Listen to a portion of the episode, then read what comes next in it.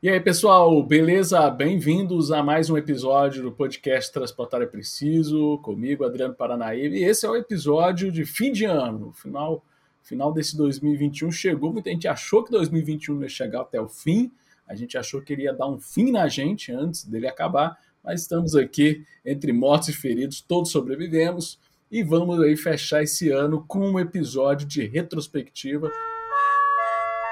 Senhores passageiros, bem-vindo ao podcast Transportar é Preciso. Embarque imediato. Esse episódio foi produzido com o Beluz. E nada melhor para bater esse papo comigo, o meu grande amigo aqui, o Sérgio Albrecht. Sérgio, vamos lá bater um papo sobre esse ano, cara? Quase nem teve muita notícia de transporte esse ano, né, Adriano? O ano nem começou muito agitado com notícia de transporte aquele navio lá no canal de Suez. E, é, e meu, e acabando também com 10 mil notícias, né? Tô, essas últimas semanas super intensas de notícias relacionadas ao transporte, seja marco de ferrovia aí no Brasil, uh, aquela PL do, do, do, transporte rodoviário, dos ônibus, cara, até o TST aí brigando com o Uber de novo, cada hora ele sai de um jeito, assim, meu, muita notícia de, de, de ônibus, de transporte como todo esse ano, né, Adriano? É, cara, foi muito bom. Assim, a, assim, a melhor notícia que a gente teve para dar esse ano foi o início do nosso podcast, que foi lá em junho, né? O resto, muita notícia não salvou. Que mudou o mercado mal. de transporte, né? Mudou o mercado de transporte. Até parece, velho. Não, mas, mas foi muito bom. Foi um ano assim. Nós fizemos a experiência, não esqueço nunca, do Sérgio, foi quem realmente, assim, a gente começou de forma é, despretensiosa o podcast e foi realmente o Sérgio, Beluz que realmente fizeram acontecer para a gente ter um, uma qualidade maior de conteúdo, de profissionalismo, de entrega, de não só de informação, mas de qualidade visual. Fizemos aí um mini documentário, primeiro do, mini documentário que nós tivemos com episódios gravados. Já fizemos a gravação e vamos soltar o segundo mini documentário com muita coisa bacana. Vocês não podem perder, vai ser já logo no começo do ano que vem, de 2022.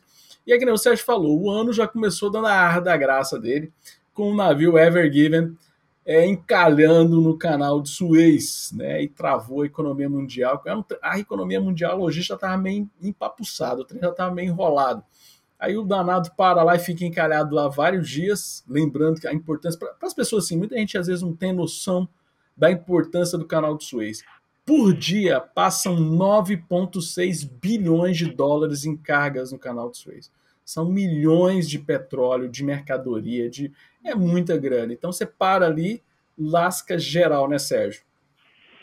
Não, e, é, e era um momento que a gente estava falando muito da oh, quebra do supply chain, função isso. dos lockdowns, tudo isso, e estava começando a ter uma retomada.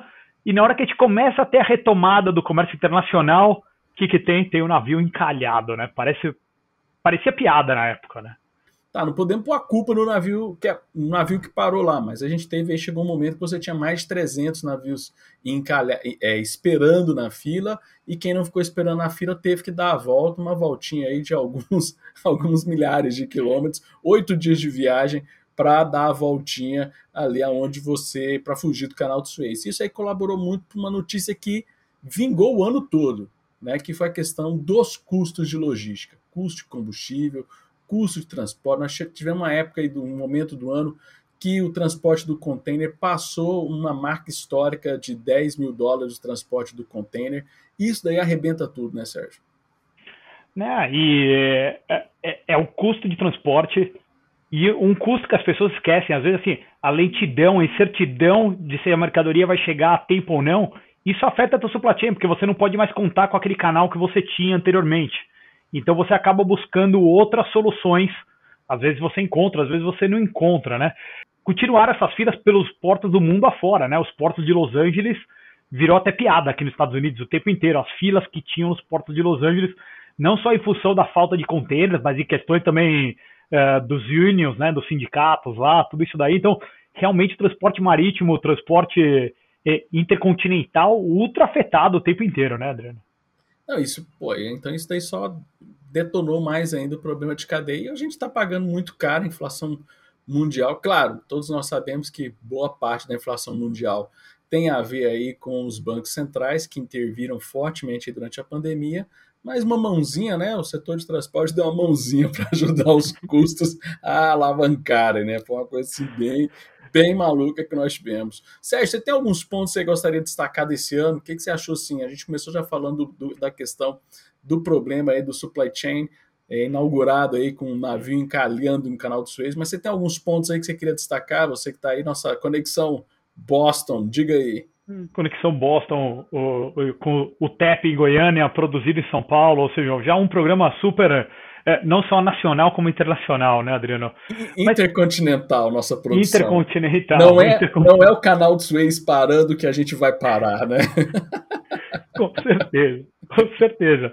Mas, cara, eu, te, eu, eu, eu, eu tava dando uma olhada até nos, nos, nos episódios que você produziu ao longo desse segundo semestre, e e as notícias que não param de pipocar, como eu te falando. E tiveram os pontos que me saíram assim, cara, direto me vem à mente, né?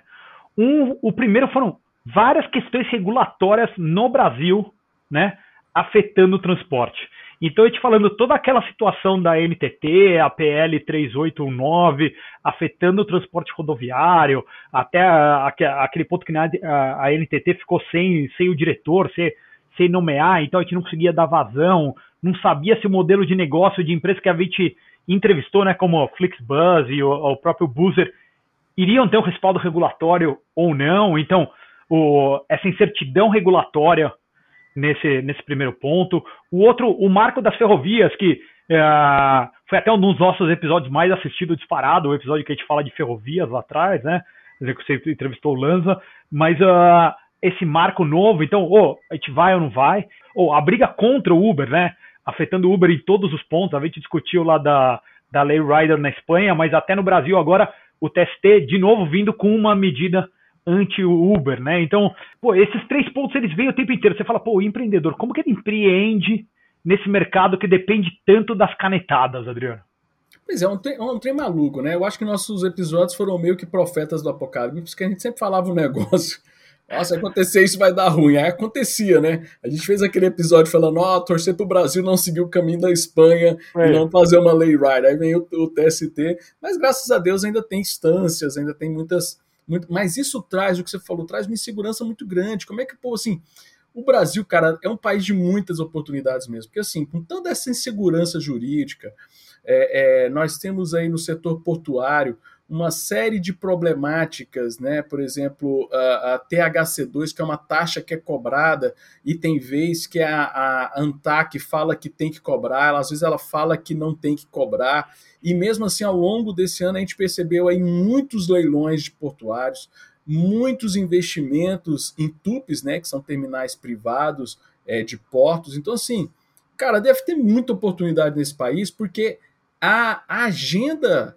é, de insegurança jurídica ela é muito vasta e muito intensa na área de transporte. Você teve aí pessoal falando, caminhoneiro que falou que ia entrar de greve, teve aeronauta que falou que ia entrar de greve. Então, assim, você tem um, uma combinação de insegurança jurídica nesse país que, gente, que eu realmente, até hoje, eu não entendo como é que o setor consegue desenrolar, porque você tem muita trava, né, Sérgio? Não, e dos dois âmbitos, né? Tanto regulatório, como permitir ou não você tocar um negócio, como essa incertidão no âmbito trabalhista no Brasil. E vários desses modelos de negócios novos, eles têm relações, é, relações profissionais diferentes do que a gente tinha anteriormente. O transporte como um business, né? São várias modalidades diferentes, né? É difícil colocar a hidrovia e o patinete urbano no, no, no mesmo saco, mas aqui sim, nesse sentido de ou como eles são afetados, sim, são, a, a gente vê são esses dois pontos, e sim, e também o ponto ambiental afetando direto, né? Acho que um outro ponto depois vai te falar até a questão da, dos carros elétricos, tudo que vem com essa pegada ESG, né, Adriano? É, antes de entrar no ESG, para fechar essa questão, para englobar esses pontos que você sinalizou, a questão legislativa do negócio também é meio complicado, né? A gente falou, quando a gente fez a entrevista com, com o Lanza, que ele falou de ferrovias, ele falou muito da questão da importância da legislação permitir o tal do short line. Né, que são as, e ele até eles falou que os Estados Unidos, o México desenrolaram o sistema ferroviário deles por causa do short line.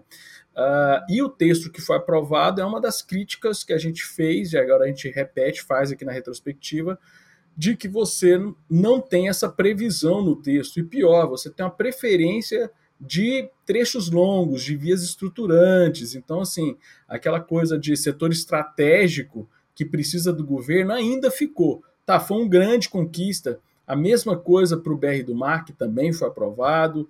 Né? Então, você teve assim, algumas, algumas questões da legislação que desenrolou, mas ainda elas dependem muito da regulação. Então, o BR do Mar você liberou, mas ele vai depender né, ao transporte cabotagem mas você ainda está dependendo da questão regulatória. Então, se assim, você faz uma série de. A gente teve alguns ganhos aí, principalmente no apagar das luzes, no finalmente aqui.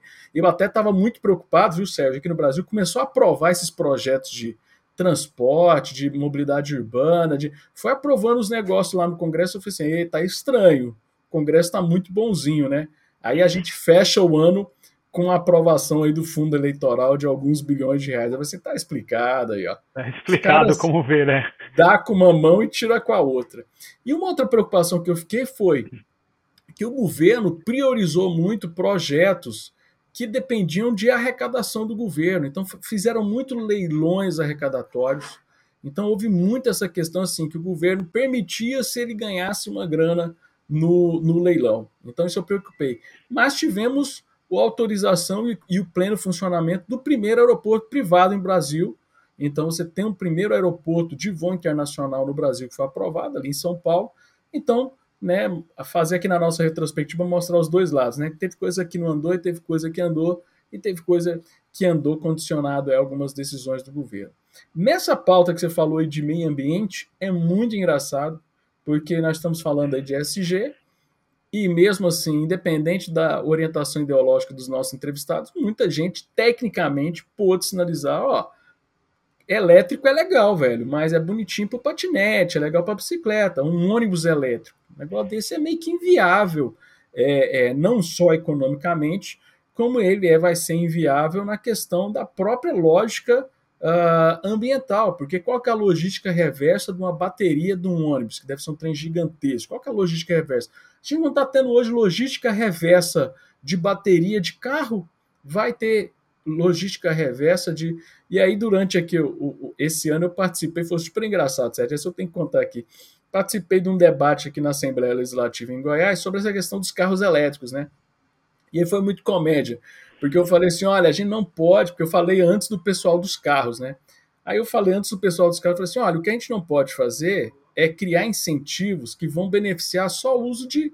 É tipo assim, a gente cria subsídio para carro elétrico e no final das contas a gente está dando subsídio só para carrão, só para carro top, né?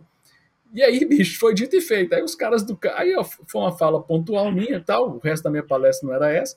Aí depois foi o pessoal dos carros falando. Aí eles começaram a mostrar os modelos dos carros. Só carrão, só carro top da Volvo, carro top da, da Mercedes, da BMW. Então, assim, a grande preocupação, eu, como alguém da área de transporte, você vai falar a sua preocupação sobre a agenda SG. A minha preocupação é essa: você incentivar um modelo que pode ser inviável para o transporte de massa, né? Uh, para ônibus, né? Então, nesse sentido e você trocar subsídio, você fazer subsídio cruzado, criar um incentivo para as pessoas pararem de usar o carro é, é, poluente e começar a usar o carro elétrico, mas esse benefício ajudar só os mais ricos. Então, assim, você dá subsídio, tira lá dos pobres e dá para os mais ricos. Então, isso aí pode ser uma coisa muito perversa. Além de você não resolver o problema da mobilidade, né? Vai continuar incentivando a ter congestionamento, a realmente ter esses problemas que é uma pauta né, mais complicada do que a poluição ambiental propriamente dita. Se você quer pensar no transporte, você poderia estar pensando em outros transportes mais inteligentes, que fizessem as pessoas compartilhar carro, mais compartilhamento, multiuso de carros, né? O cara usa o carro até um certo ponto, depois dali ele pega o metrô, pega um, um outro ônibus, alguma coisa, pega um patinete, né? Mas tudo isso esbarra justamente no que você falou, né? Como é que o cara vai pegar um patinete se nas empresas de patinete vivem insegurança jurídica, as empresas foram embora, voltar, então tá um, tá um, tá um samba do crioulo aí, né, Sérgio? Volta ao ponto que você estava falando das short lines da ferrovia, porque quem não escutou esse mito desde a época do colégio, que a ferrovia é boa para distâncias muito longas, né?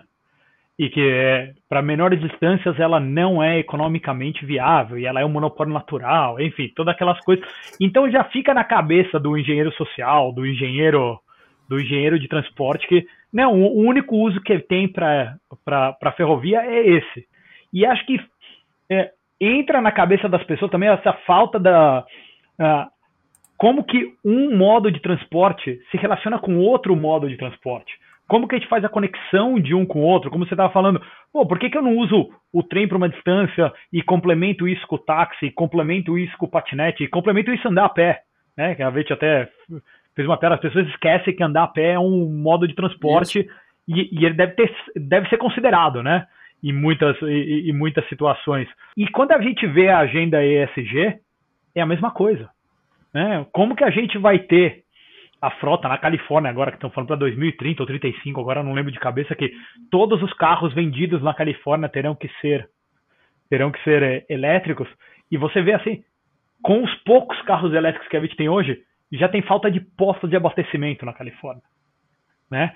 Ou a gente começa a ver também a agenda ESG, assim, essa alta do preço da gasolina, essa alta, ou o ataque aos combustíveis fósseis, isso afeta o transporte. Vamos dar vazão só para as energias renováveis, né? Entre aspas, mas esquece também da vida inteira da energia renovável. Você está falando o carro, a bateria. Tem um episódio que você fez aí que vocês discutem. Ó, a bateria do carro custa pesa 500 quilos. A bateria elétrica. Não é a bateria do patinete, pessoal, que você põe no bolso, né? Isso. E você leva é 500 quilos. E como que vai ser o descarte disso? E aonde que você vai abastecer? Tem fonte suficiente de abastecimento? E qual que é o custo? Porque se você estiver abastecendo no meio da noite, né, em vários lugares, você vai estar tá queimando óleo diesel para abastecer essa, esse carro. Então, é, da onde que vem isso? Ou seja, deixar o mercado o, o, o, o mercado encontrar as alternativas e não vir essas imposições top-down, porque no final, vê a Tesla hoje em dia. A Tesla, desculpa, assim, é um carro, é um carro de luxo. Né? Um carro de luxo que recebe subsídio em todas as pontas. Né? Recebe subsídio por, com mandato que proíbe e dificulta o carro a combustão. Ele recebe subsídio de fato na compra do carro, senão o carro custaria o dobro, o triplo, sei lá, não Isso. sei como, como é que está o nível de subsídio hoje. E a própria Tesla recebeu muito financiamento governamental durante muito tempo. Acho que hoje em dia eles não têm problema de financiamento privado, mas durante muito tempo eles receberam. Então, quem que está financiando isso no final do dia? Quem que está financiando o carro do cara que ganha 500 mil dólares aqui em Boston e sai com o Tesla pagando de bonito, de, é, de legal. Não, então assim, é, é, o que você falou lá, lá, lá, em Goiânia, que então são todos os carros, os carros de luxo, né? Né, tudo carro caro, né? A gente nunca vai ter as pessoas de classe média nunca vão ter acesso a um carro desse. E outra, tomara que não tenham acesso a um carro desse, porque se todo mundo, se todo mundo conseguir, vamos imaginar agora, vamos esquecer a questão do preço do carro. Vamos imaginar que os caras conseguem fazer um carro elétrico popular, se é que hoje o preço de carro popular no Brasil é popular, mas vou imaginar que todo mundo compra um carro elétrico. A minha pergunta que fica é: de onde vai vir a energia elétrica, velho, para isso? Direto a gente é... tem apagão aqui no Brasil. Tem muitas empresas que de decidiram não fazer investimento no Brasil porque vê que um dos gargalos do Brasil é fornecimento de energia elétrica. E aí, e aí vem um problema anterior. Por quê? Porque nós tínhamos um potencial hidrográfico gigante de fazer é, é, é, é, hidrelétricas. Aí saiu legislação é, proibindo hidrelétricas de represa de água, então tinha que ser de água corrente. Então isso diminuiu o potencial nosso de produção de energia hidrelétrica e o, e o país crescendo. Então a gente deu um tombo no país, por isso que a gente hoje vive nesse inferno da bandeira vermelha, bandeira amarela. Eu acho que eu nunca vi eu acho que esse ano nós nunca tivemos bandeira verde em nenhum momento. E aí, nós vamos abastecer os carros aonde? Vai jogar bandeira para bandeira roxa, bandeira preta, porque vai ter que queimar o quê para poder fabricar energia elétrica? Então, esse é o grande problema. E é, uma, e é uma tirinha que eu vi na Califórnia, né?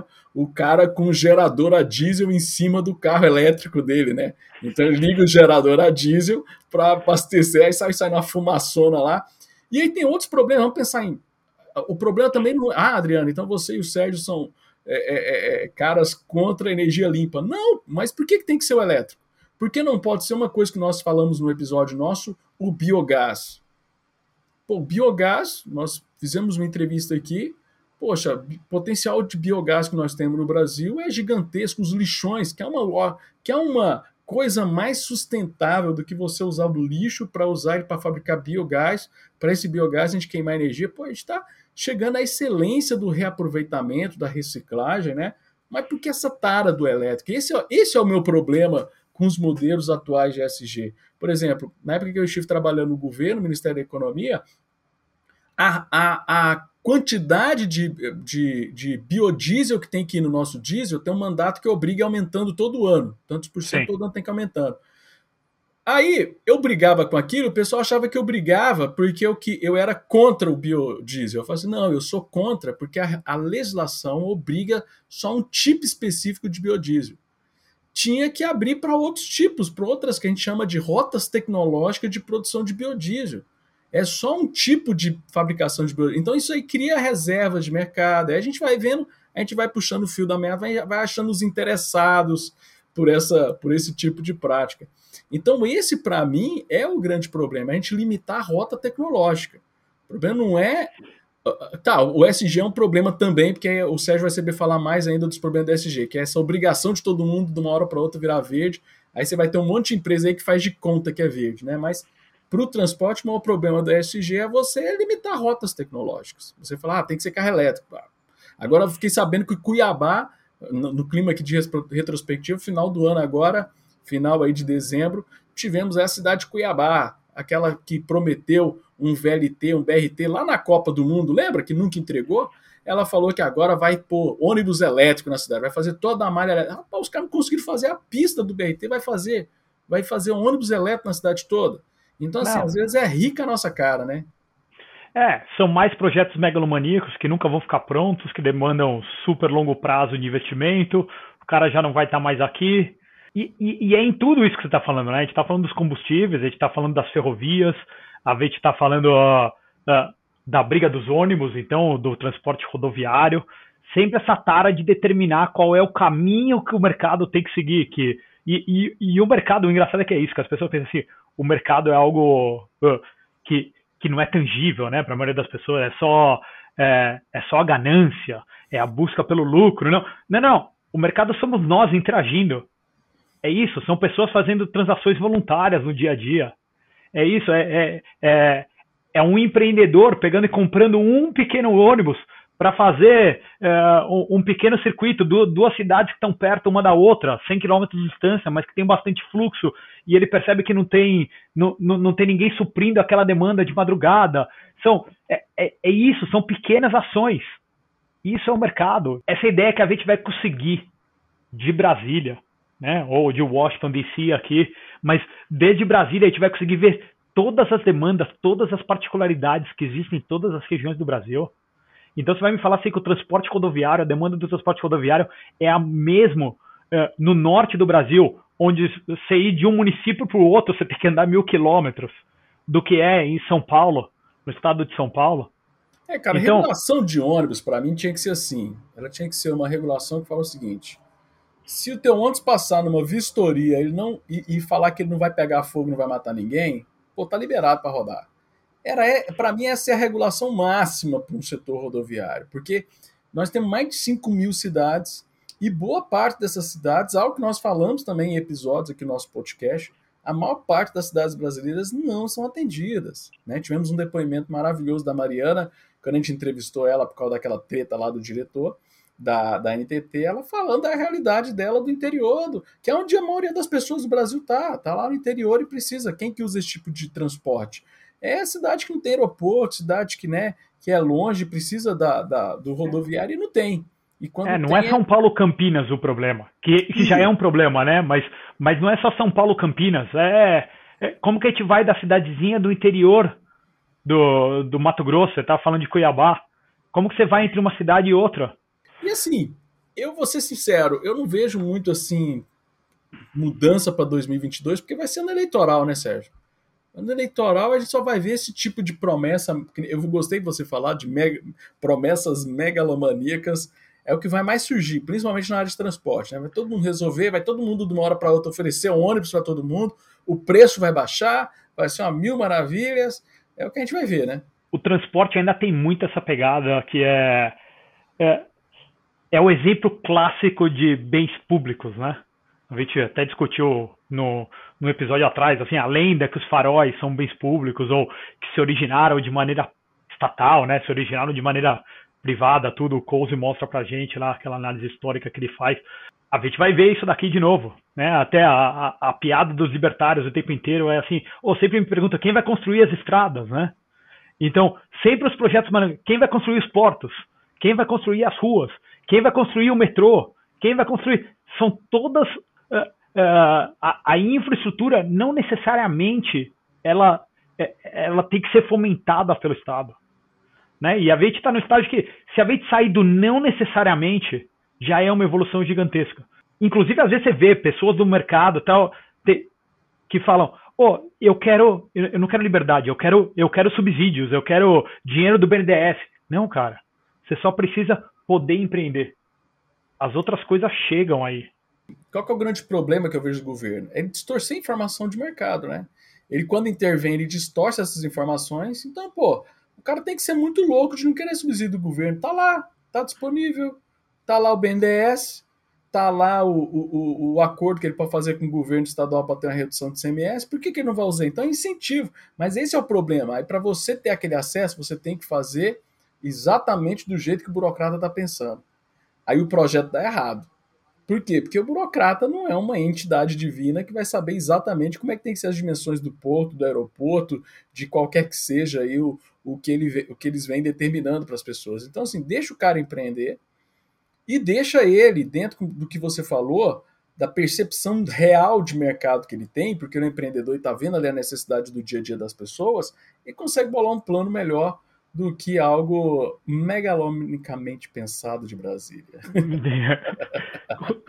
Com certeza. E Adriana, a gente está falando assim, então, 2022, ano de eleição aí no Brasil, a gente esperando que surjam aí alguns projetos megalomaníacos, principalmente esses trem, é o, o trem que liga o aeroporto de não sei aonde até de lugar nenhum a nada, né?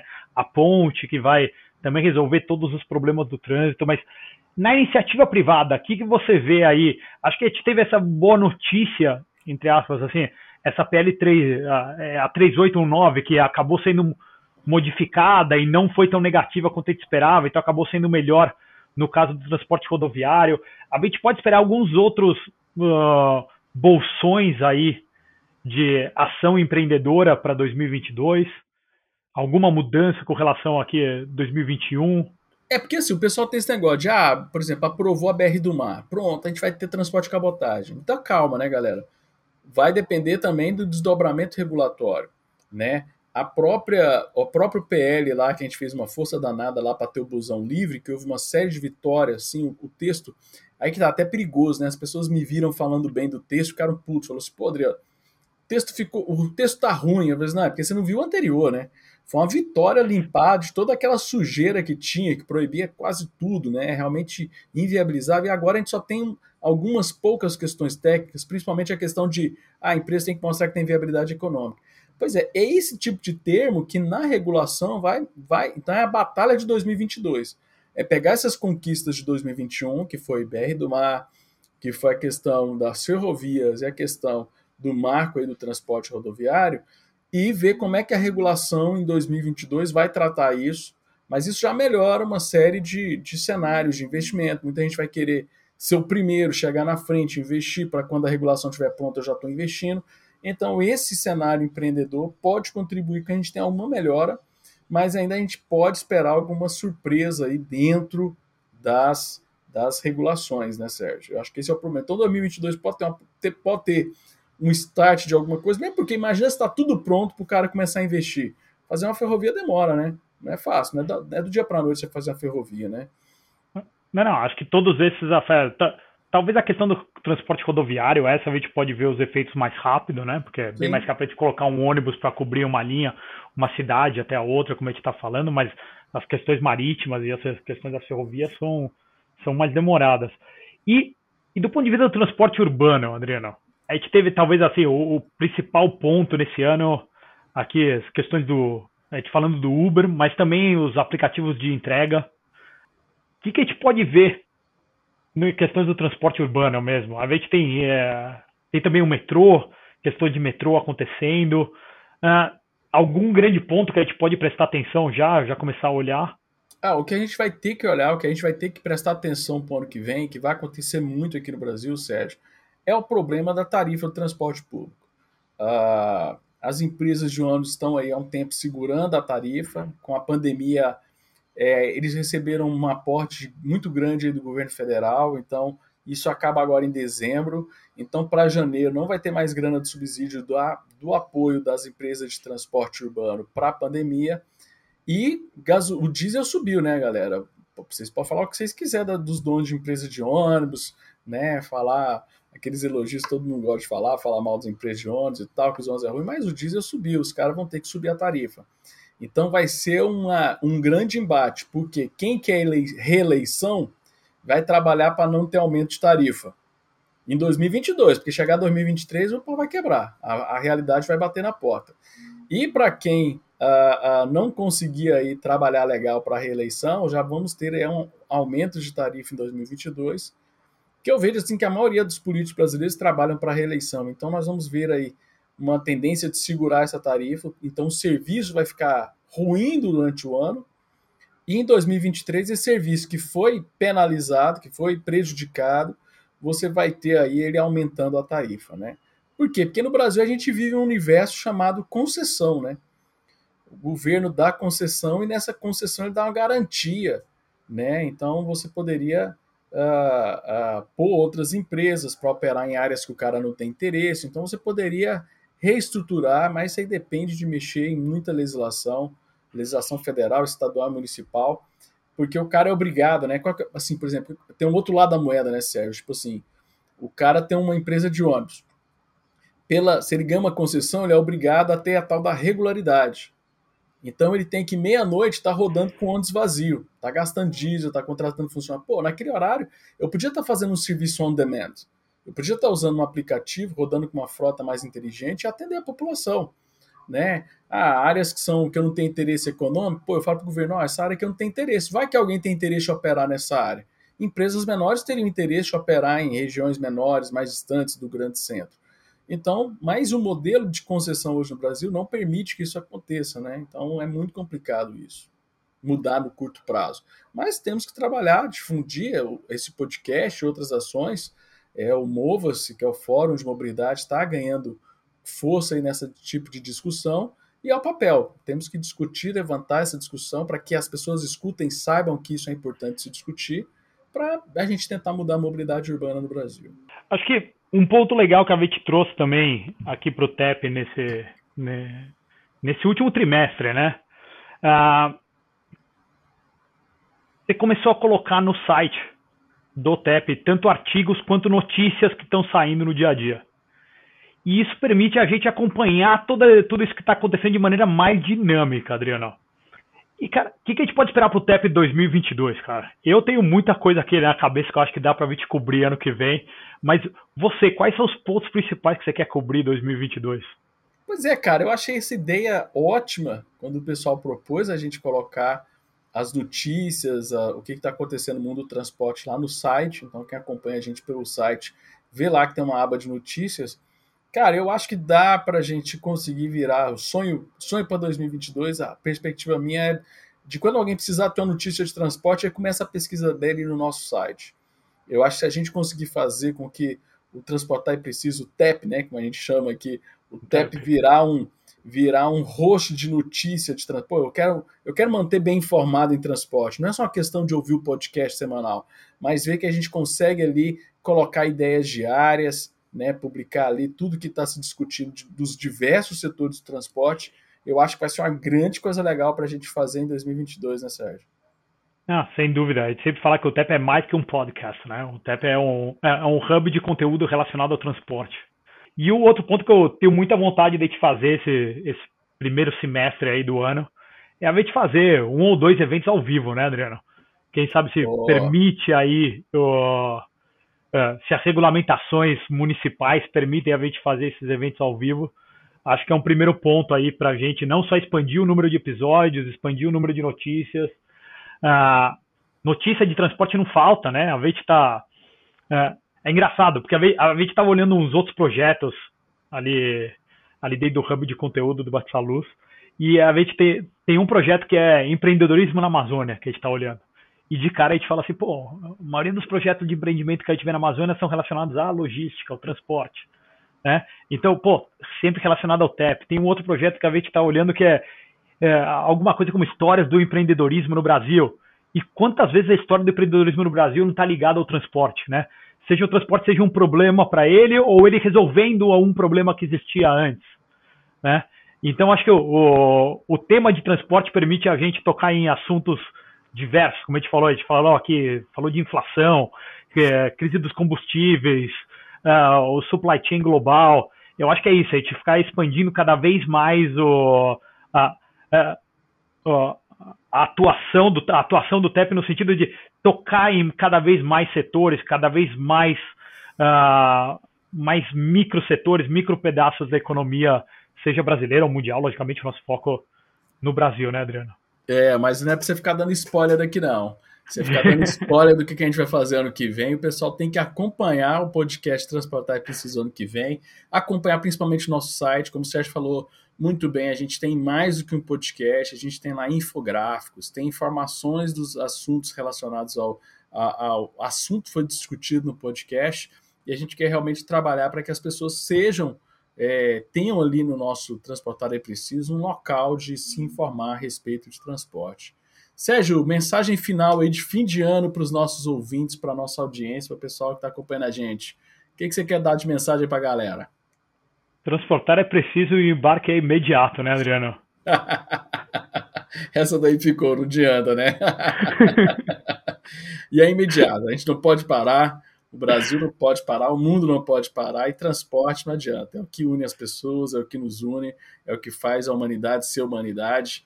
Né? O homem ele evolui quando ele começa a andar, começa a se mobilizar. Então é isso daí, pessoal. Obrigado, Sérgio, aí por esse ano que foi super legal a gente ter começado esse projeto aí bem que juntos, né? Foi bem juntos, desde o começo resolveu apoiar o nosso projeto. Então agradeço aí todo o apoio, agradeço aí ao Batista Luz também, que foi um grande apoiador, ao pessoal do Mova-se. E o que não falta é gente cada vez mais contribuindo e que vai participar cada vez mais aí nos episódios do ano que vem. Então, pessoal, vamos dar essa paradinha aqui de final de ano para curtir as nossas, o nosso descanso de fim de ano, mas janeiro o transportar é preciso, o TEP volta com tudo e não se esqueçam aí, né, que transportar é preciso e que o embarque é imediato. Valeu, Sérgio. Um grande abraço. Valeu, galera. Forte abraço. Tchau, tchau.